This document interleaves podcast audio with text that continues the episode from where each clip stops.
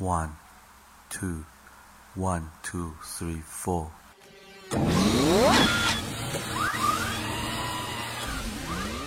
过去一周时间，你都学个不停，成长烦恼不断影响你的心情。上学就要高高兴兴，别烦心，就让白话天下陪你快乐前行。社会热点、世间百态，咱这说不停。换个视角，逆向思考，发现真性情。举手之劳，日行一善，与道德同行。人人都是自己代言真正的明星。富强、民主、文明、和谐国家的期望，自由、平等、公正、法治，人人都向往。爱国、敬业、诚信、友善，做人的榜样。屹立世界民族之林，绝不是奢望。每周白话天下，这点准时来播放。小白会把做人道理与你来分享，勾画一幅属于自己心中的梦想。学有收获，必将让你此生都难忘。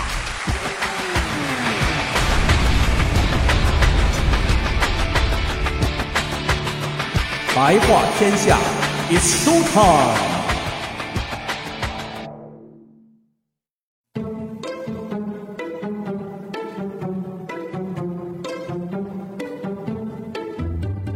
白天不懂夜的黑，话语真知似惊雷。天地乾坤问因果，下自成蹊终有为。哎，欢迎大家呀收听本期白话天下，我是主讲人小白老师。咱们白话天下呀，在微信订阅号上已经成立了将近有两周时间了。那么在这期间里，每天都会有人和我们互动交流。这短短的一周半的时间呀，关注度就已经上升到了五百人左右。我们常说呀，万里长征迈出这第一步啊，往往是最难的。在此啊，小白衷心的说一声谢谢大家，谢谢你们的支持与鼓励。白话天下全体主创人员必将不辜负大家的厚望，在未来的日子里啊，继续推出更多更优秀的作品。当然，也欢迎大家和我们多交流，提出宝贵的意见和建议。这不。我们经常就说呀，怎么能够推出更多更优秀的作品呢？那就一定要去深入生活，挖掘生活的点滴细节。这巧啊，这两天呀翻报纸啊，就看看有什么好的新闻素材可以拿来和大家白活白活。这不巧了吗？有这么一个就吸引了我的眼球。哎，怎么说的呢？叫贪小便宜丢大钱，两元一个假钻戒骗取了四千元的真金手链。哎，新闻虽然有点标题党的感觉，但是看完新闻后啊，我觉得咱们白话天下还真是不能成天到晚都讲那些高大上的东西，这生活的点滴智慧啊，也应该不能放过。所以，咱们今天就来和大家说说那些占小便宜吃大亏的事儿。我相信很多人都跟我一样啊，有过贪小便宜吃过亏的惨痛教训。我们首先要说呀，占小便宜的人呐，不是那么可笑。因为大家伙想想自个儿，谁不喜欢占点小便宜呢？这中国的文明五千年，你会发现啊，很多人生哲理的出现，都是因为前人吃过亏，他才总结的出来。比方说，吃不穷，花不穷，算计不到就受穷。哎，这是典型的曾经因为没算计好兜里那俩钱，结果导致月底没米下锅的案例。再比方说，摄影穷三代，单反毁一生，这是因为没玩过单反，绝对说不出这种警示名言出来。那同样的，吃亏是福，贪小便宜吃大亏，这就显然是曾经切身吃过贪小便宜亏的人才能琢磨出来的话。别说古人了，现代人不也依然如此吗？你看看现在呀，在咱们中国干什么事儿人气最旺呢？大年三十儿摇红包。商场店庆大促销，饭馆免费用 WiFi，白话天下大礼包。可以说呀，现在干买卖的基本条件是要想占别人便宜，就得首先让别人占自个儿便宜。不过说实话呀，要想占点便宜，这也是人之常情啊。咱们也别什么都扯到素质上。哎，我跟大家伙说个小时候的事儿啊，不知道能不能引起大家伙的共鸣。我小时候啊。北京城特别流行一种炸鸡腿儿，当然除了味道不错之外，那色和香基本上和现在流行的韩国范儿那是搭不上一点干系。这种炸鸡不需要什么店面，一老爷爷推着一三轮小板车，搭出一透明格子间，里面放上一黄色大灯泡，炸的是香脆入骨、外焦里嫩的炸鸡腿，就这么静静的等着我等吃货的光临。然后在旁边有一小桶，里面啊都是那种用油纸包好的一包包孜然末和辣椒末混合一起的料包。哎，就这样，老爷爷是推着车每天都在学校门口转悠。那个时候啊，也没什么好吃的。看见他每天推车在学校门口转悠，我跟小伙伴就跟那小妖怪见了唐僧肉似的，恨不得是直接连人带车一块儿就拖到学校里了。所以那个时候啊，每天最盼望的就是放学时间，一下课抓起书包就往校门口跑。为什么呀？你要是早去，还能挑个个儿大的，反正都是一个价去晚了，只能吃人家挑剩下的小不拉几的了，吃着也不过瘾呢。所以那个时候啊，什么春暖花开，什么夏阳高照，什么秋风瑟瑟，那都不叫事儿。在我们心里头，风雨无阻，老爷爷就是上帝，炸鸡就是福音。尤其是大冬天，你就瞅吧，外面是鹅毛大雪，哎，里头是一群小孩围着三轮车旁边啃着喷香的鸡腿说的最多的一句话就是：“老板，再来几包孜然末。” 我小时候家里不富裕啊。兜里没什么零花钱，唯一卖点报纸攒点钱，都买了鸡腿吃了。所以在那时候啊，为了能将占便宜发挥到极致，真正做到吃顿鸡腿能顶一顿饭的功效，兜里我们经常总是揣着一大馒头。每次到老爷爷这儿花六块钱买一大鸡腿然后会拿走老爷爷半罐孜然末。哎，吃不起别的，我还不能多来点风味的吗？这个叫孜然馒头片那个叫孜然馒头干以至于后来每次老爷爷看见我出现，就跟看见城管似的。当然了，吃多了孜然末的结果就是，无论走到哪儿，别人都以为我是羊肉串世家出来的。嚯，好大的孜然味儿啊！古有散发奇香的香妃，今有散发孜然味儿的小白。所以现在想想啊，那个时候占便宜，可以说都已经占出人文情怀了。到现在已经整出习惯了，比如上街买根葱都得饶头算，黄瓜、萝卜、大白菜不饶口价，绝对舍不得买。到饭馆吃饭，我们也喜欢占便宜啊，吃快餐要多来点番茄酱包，吃涮锅子要多来点芝麻小料。哎，但我秉承着一个原则啊，到我手里肯定不浪费呀。所以我不反感爱占小便宜的人，也不会因为我是灵魂的工程师就说占小便宜都是素质低下的人。其实吧，占小便宜它也有个度的问题，它有一个什么度呢？就是底线，道德底线。你说占商家小便宜，那叫斗智斗勇，人家商家啊不差你那几块钱，而且人家还有的赚。但是你一旦触碰到了道德底线去占便宜，那可是真的要吃大亏了。今天呀，小白给大家说两个故事，就是利用爱占小便宜的心理进行诈骗的骗术。其实骗术的本质啊，本就是如此，这不吗？前两天就有这么一个新闻，说有一女的走在大街上，对面来一小伙子，哎，神神秘秘、鬼鬼祟祟的，见着这大姐啊，张嘴就说：“ 大姐 要手机不？”最新流行苹果六，便宜啊，一千多块钱。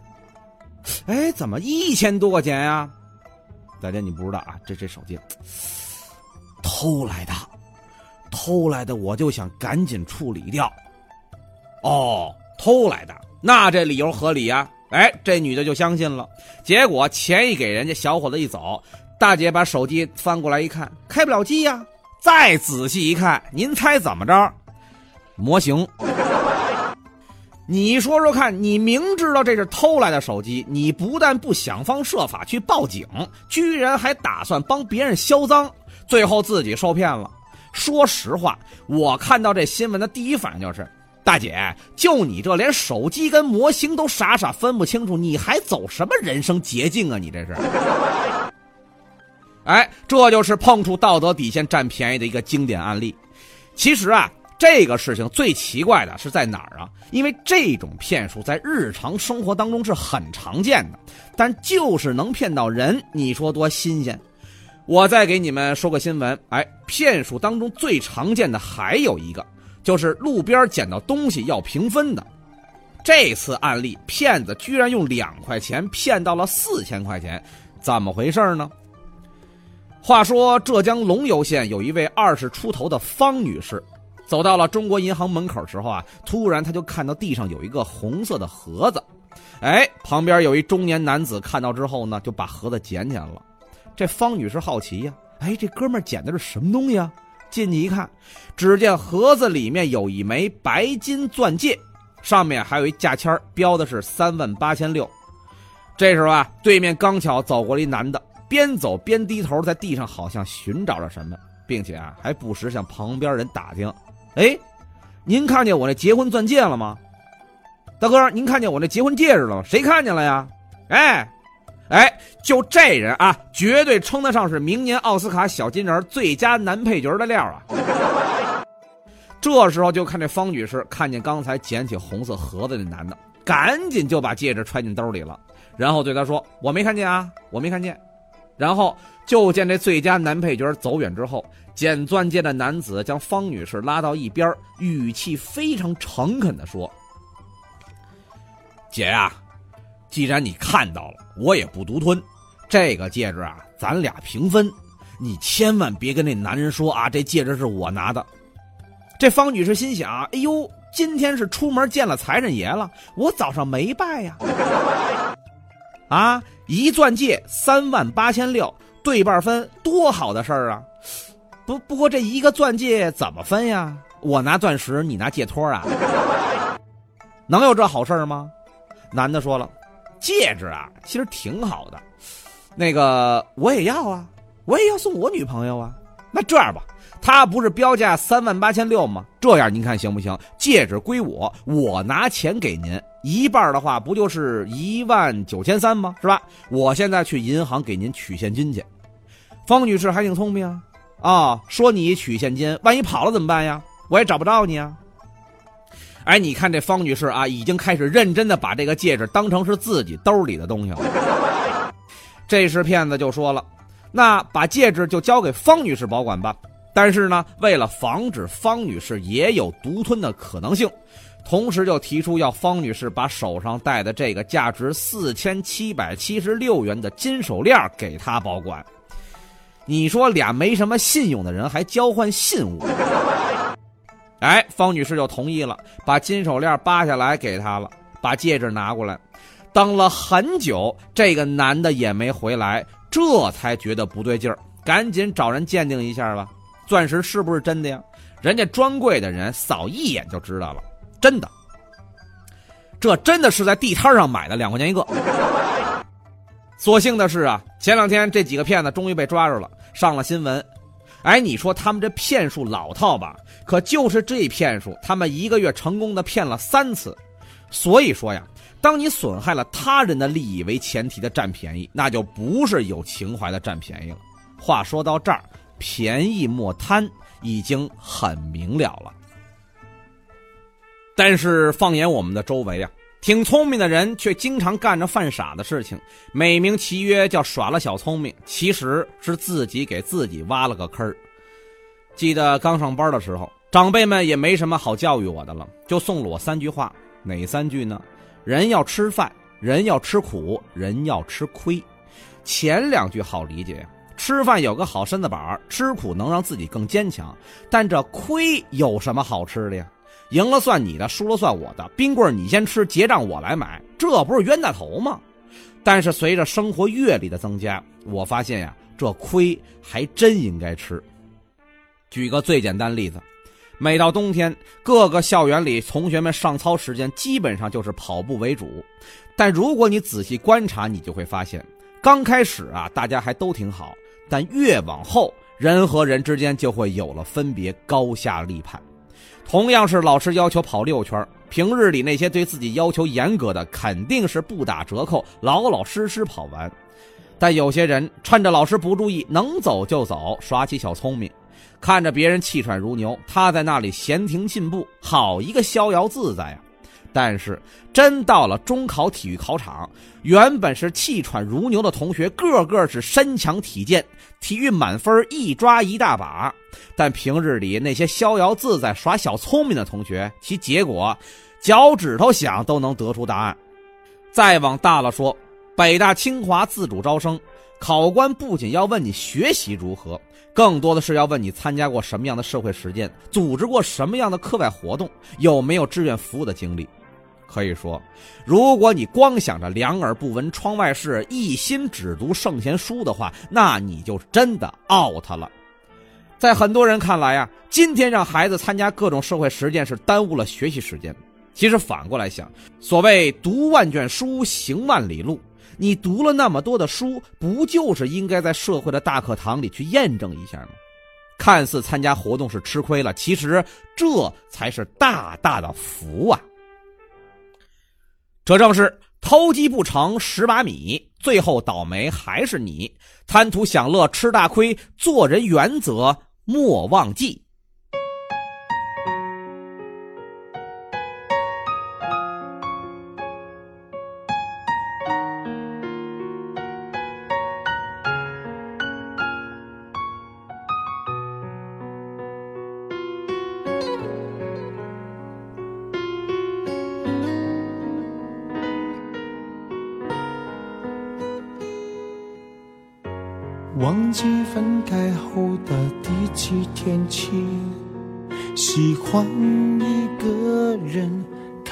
下大雨，没联络，孤单就像连锁反应，想要快乐都没力气。雷雨世界像场灾难电影。让现在的我可怜到底，对不起，谁也没有时光机器，已经结束的没有商量的余地。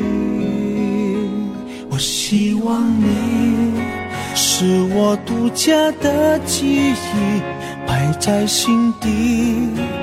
不管别人说的多么难听，现在我拥有的事情是你，是给我一半的爱情。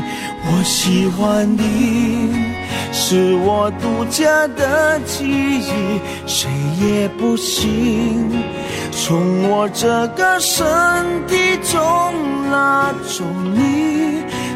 我感情的封锁区，有关于你，绝口不提，没问题。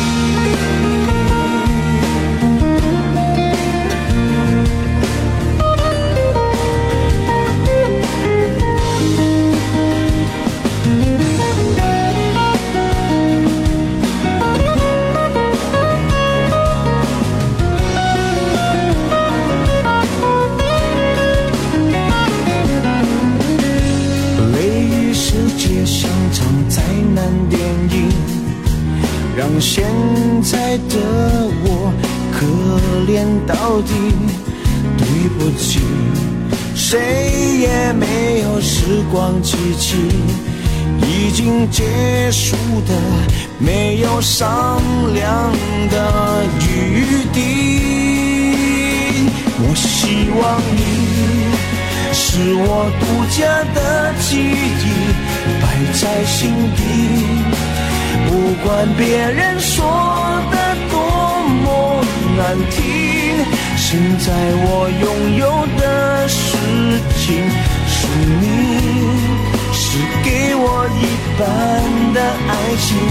我喜欢你，是我独家的记忆，谁也不行从我这个身体中拿。在我感情的封锁区，有关于你，绝口不提，没关系。我喜欢你，是我独家的记忆，摆在心底。不管别人说的多么难听，现在我拥有的。事情是你，是给我一半的爱情。我。喜欢你，是我独家的记忆，谁也不行从我这个身体中拿走你，在我感情的封锁区，关于你绝口不提。没嫌弃。